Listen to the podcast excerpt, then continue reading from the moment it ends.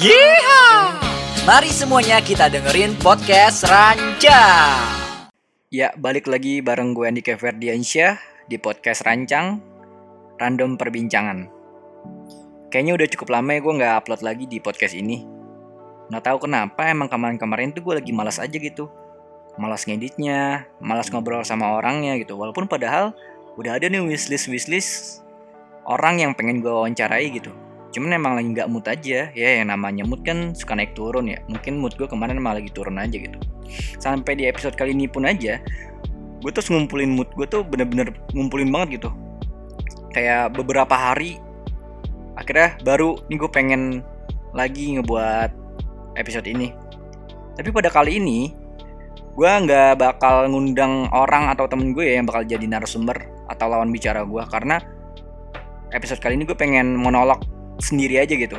Atau ngobrol sendiri lah tentang setengah tahun di tahun 2020 karena menurut gue di tahun 2020 ini banyak banget kejadian-kejadian yang bikin kita duka gitu. Di tahun 2020 ini juga banyak banget kita ditinggali oleh orang-orang yang baik gitu. Ada basket legend kita yaitu Kobe Bryant. Terus artis dari tanah air kita yaitu Ashraf Sinclair dan dua musisi kita yang sangat legend yaitu Glenn Fredly dan siapa lagi? Legend campur sari kita kalau bukan Lord di Kempot gitu. Itulah menurut gue deretan-deretan yang orang yang telah meninggalkan kita yang bak rame gitu di tahun 2020 walaupun gue tahu ada lagi gitu. Cuman ini kan menurut gue aja gitu yang rame di tahun 2020 yang yang apa ya peninggalannya tuh sangat disayangkan gitu. Cuman ya yang namanya ajal kematian kita nggak ada yang bisa prediksi dan kita nggak bisa menunda. Ya kita cuma bisa menerima aja lah gitu. Gak cuma tentang ditinggal oleh orang yang baik-baik aja tapi gue juga pengen meriwayan lagi musibah-musibah atau kejadian hal buruk yang terjadi di, di tahun 2020 kalau kalian ingat di awal tahun 2020 kita tuh udah disambut sama yang namanya hujan seharian. Ini benar-benar hujan seharian ya, yang dari siang ketemu siang lagi kayak pas malam tahun baru kan biasanya kan kita tuh jalan lah atau apa ya hangout bareng ngumpul-ngumpul lah bakar-bakar gitu. Terus nanti malamnya pas pergantian masang kembang api gitu menikmati gitu. Cuman di tahun ini kita nggak bisa kayak gitu. Karena apa? Karena ya itu dia hujan. Dan hujannya itu sampai menyebabkan banjir. Iya banjir di Jakarta terutama. Dan kota-kota lain juga ada yang banjir juga sih. Nggak cuma di Jakarta. Mungkin uh, eh, gue juga awalnya mikir ah mungkin ini awalnya doang kali nanti kesononya bakal baik-baik aja gitu. Tapi ternyata setelah banjir selesai maksudnya isu-isu banjir udah redam lah gitu ada lagi isu-isu kalau kalian juga inget ini adalah isu perang dunia ketiga. Kenapa? Karena waktu itu uh, tentara atau militer Amerika tuh membunuh salah satu jenderal yang ternama di Iran yaitu jenderal su apa ya Jenderal Qasem Al Sulaimani gitu kalau nggak salah. Karena mungkin mereka menganggapnya beliau itu berbahaya gitu. Jadi akhirnya terbunuh dan Iran otomatis nggak terima dong. Iran nggak terima, terus balas lagi tuh uh, pemboman lagi di Irak untuk pasukan Amerika ya, bukan untuk Irak ya, untuk pasukan Amerika di Irak. Jadi itu udah balas-balasan. Nah makanya itulah penyebabnya banyak isu-isu tuh perang dunia ketiga bakal terjadi gitu waktu itu pas ada isu-isu gitu sih gue kayak mikir gimana ya? Emang bener bakal terjadi? Kayak percaya nggak percaya lah gitu. Cuman kalau misalkan emang terjadi ya ya gimana ya? Pasti takut juga sih sebenarnya. Cuman dibawa enjoy aja lah gue waktu itu. Itu di tahun 2020 bulan Januari. Dan setelah isu-isu itu selesai ada lagi nih kabar yang menyedihkan juga datangnya dari negara Australia yaitu tentang apa? Kebakaran hutan kebakaran hutan yang banyak menelan korban, banyak merusak bangunan. Nah itu dia, menyedihkan banget kan. Berita itu juga rame dibicarakan di Indonesia gitu. Karena ya kita respect lah buat orang-orang yang kena bencana gitu. Dan ada lagi nih berita yang datang ke kita atau sampai ke kuping kita yaitu beritanya George Floyd yang terbunuh ya kalau nggak salah terbunuh saat penangkapan gitu. Uh, berita ini tuh cukup ramai ya dibicarakan karena kayak menunjukkan apa sebuah perilaku yang rasis gitu. Karena George Floyd itu kan adalah orang yang berkulit hitam. Jadi ditangkapnya itu yang dilihat yang terlihat di foto lehernya tuh diinjek gitu sama seorang polisi yang berkulit putih. Itu kayak nunjukkan banget kan kayak rasisnya kayak orang-orang di sana tuh benci banget gitu sama orang yang berkulit hitam itu tuh sampai ramai banget ya. Sampai orang Amerika pun itu unjuk rasa gitu kepada si polisi itu. Kenapa harus seperti itu cara menangkapannya. Dan di Indonesia pun juga begitu ramai juga yang ngomongin. Malah sampai ada keluar hashtag Black Lives Matter BLM menunjukkan uh, respect kita kepada itu. Sebenarnya kalau kalian perhatiin menurut gue kalau kalian mau menghentikan rasis itu coba lah hentikan rasis yang dari kecil-kecil aja dulu. Ya dimulai dari diri kalian kayak contohnya kalian pasti di setiap tongkrongan itu ada yang namanya black ada yang namanya endut atau apalah gitu. Itu aja menurut gue udah rasis ya menurut gue itu udah rasis karena kenapa? Kita udah membedakan orang gitu dengan fisik atau perbedaan-perbedaan yang lain atau kalau ada teman kalian yang albino pasti dipanggil aneh-aneh juga tuh pasti. Kayak gitu. Harusnya tuh kalau kalian bilang jangan rasis jangan rasis itu sebenarnya itu aja. Dimulai dari diri kalian aja lah dari hal yang kecil. Coba itu sedikit demi sedikit kalian hilangin lah. Karena jangan cuma ngomong doang tapi nggak diterapin di kehidupan kalian ya buat apa gitu. Karena nggak bakal ada apa ya hasilnya gitu. Nggak bakal terwujud kalau cuma ngomong doang. Dan ada juga nih uh, kabar yang aneh dan lucu kali ya. Yaitu munculnya kerajaan-kerajaan di Indonesia nih kerajaan-kerajaan kayak keraton sejagat, terus juga ada Sunda Empire yang mengaku-ngaku bahwa dunia ini adalah kerajaannya kerajaan dia gitu. Sampai negara-negara disuruh buat daftar ulang ke kerajaan itu. Soalnya kalau nggak daftar ulang nanti bakal ada sesuatu lah yang menimpa satu negara itu atau dunia malah. ini emang kayak aneh tapi di serius juga kayaknya nggak. Ya udah, nggak bakal bisa lah gitu dibawa serius malah jadi lucu. Dan akhirnya mereka ditangkap juga sih. Gitu karena uh, cukup meresahkan bagi orang-orang yang kayak percaya akan hal itu.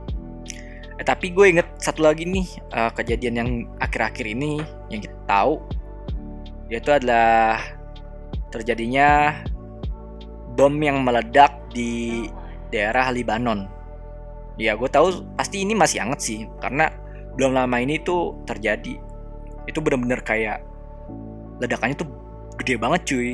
Sumpah dah gue juga ngeliatnya dari video-video kan banyak tuh orang yang ngevideoin. Dan sampai katanya kayak sebesar bomnya Hiroshima dan Nagasaki katanya ya. Gue nggak tahu ya karena gue nggak nggak hidup di zaman itu.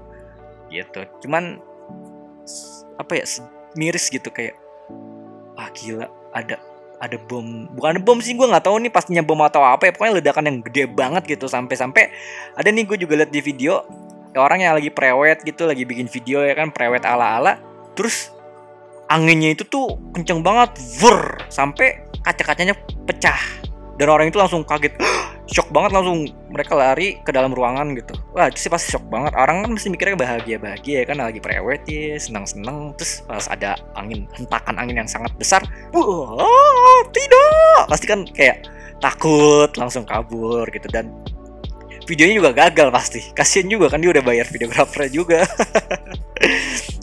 Nah itulah uh, kejadian yang di luar negeri. Dan nggak jauh dari bom Libanon sebenarnya di Indonesia pun juga ada satu musibah yang yang menimpa kita gitu ya adalah banjir yang terjadi di Masamba. Iya. Entah kenapa pada kejadian itu kita tuh malah apa lebih peduli terhadap Libanon. Cuman uh, pas di negara kita sendiri kita malah kayak nggak memperdulikan gitu. Walaupun gue juga tahu kabar itu dari sebuah akun Instagram dia kayak men-share video tentang banjir Masamba ini dan emang bener gue aja tahu juga dari dia gitu. Gue jadi ngambil pelajaran juga dari dia kalau ternyata kita tuh jangan terlalu memperhatikan orang-orang yang jauh dari kita gitu kayak orang ini kayak Indonesia tuh terlalu memperhatikan orang uh, negara-negara luar.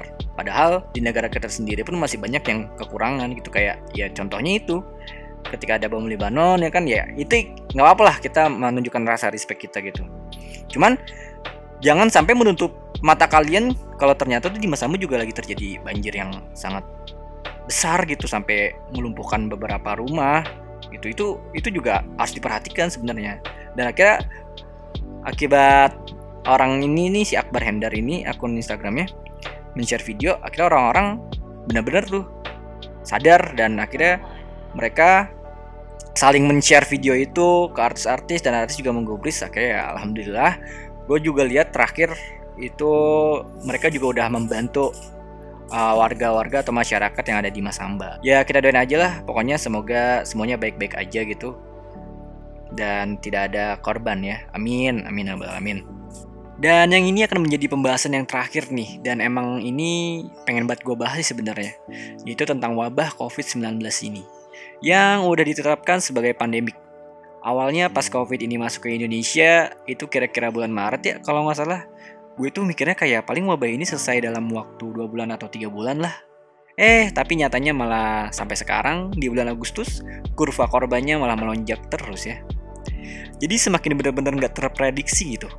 Bakal sampai kapan? Malah ada yang bilang juga wabah ini bisa sampai hitungan tahunan cuy.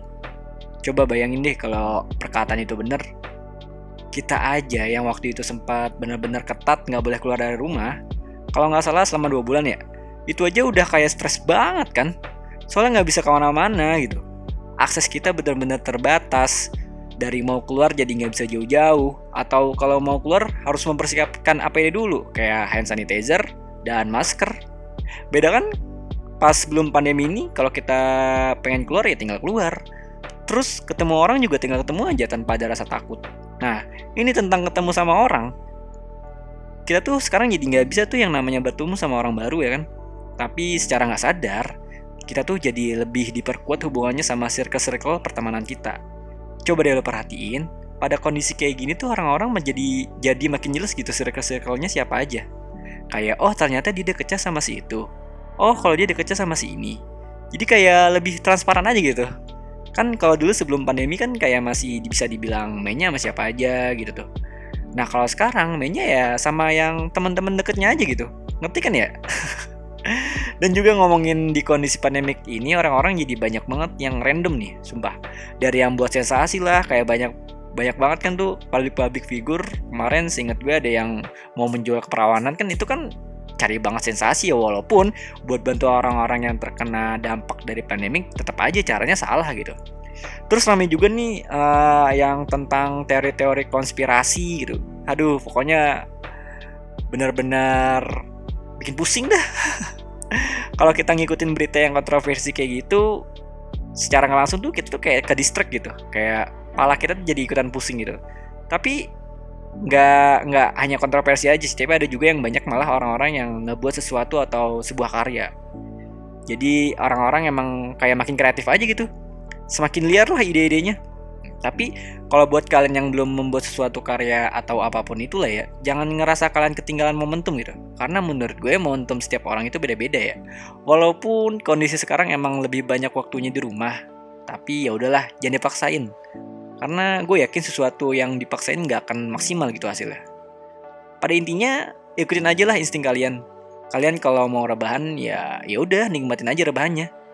Pokoknya buat diri kalian senyaman mungkin. Emang kalau lagi pandemik ini ngebuat kita jadi random ya. Tapi kalau gue lihat dengan adanya pandemik ini sebenarnya ada sisi positif, sisi positif sama sisi negatifnya gitu. Walaupun kayaknya banyak kan negatifnya sih tetap yang positifnya menurut gue tuh kita tuh jadi terbiasa hidup sehat. Terus ada juga yang bisa menemukan skill skill barunya itu kan karena ide-ide kreatifnya. Dan juga mungkin pelajaran sabar meningkat lah ya. Karena sabar untuk bertemu orang yang pengen kita temui gitu. Dan negatifnya ya kalian juga tahu lah ya. Aduh ya udah lah ya. Kayaknya uh, gue gue cukup ini ngerocosnya sebenarnya masih banyak sih yang pengen gue ungkapin tapi tuh nggak nggak tahu kenapa susah gitu kalau buat disampaikan kayak gini. Karena bingung aja gitu nyampeinnya karena gue memang belum terbiasa kan gitu buat monolog sendirian kayak gini. Bisa sampai sejauh ini aja gue udah bersyukur banget. Jadi ya maaf maaf ya kalau misalkan apa ya uh, penyampaian gue banyak terbata-batanya atau nggak smooth karena ya gue belum bisa spontan itu tuh bikin materi ngobrol panjang lebar tanpa baca apa pun itu gue juga belum bisa. Di sini sih gue intinya masih belajar. Buat kalian yang pengen mencoba ya udah mencoba apa pun ya bukan mencoba tentang ngomong-ngomong kayak gini. Mencoba apa pun ya udah coba aja nggak ada salahnya gitu. Karena kalau kalian gak mencoba kalian nggak akan tahu kapasitas kalian atau kalian bisanya di mana kayak gitu. Nggak salah kok buat mencoba. Oke gitu aja sih dari gue ya Andika Ferdiansyah yang menjadi host di podcast Rancang. Semoga kita bisa bersua lagi di waktu yang lain.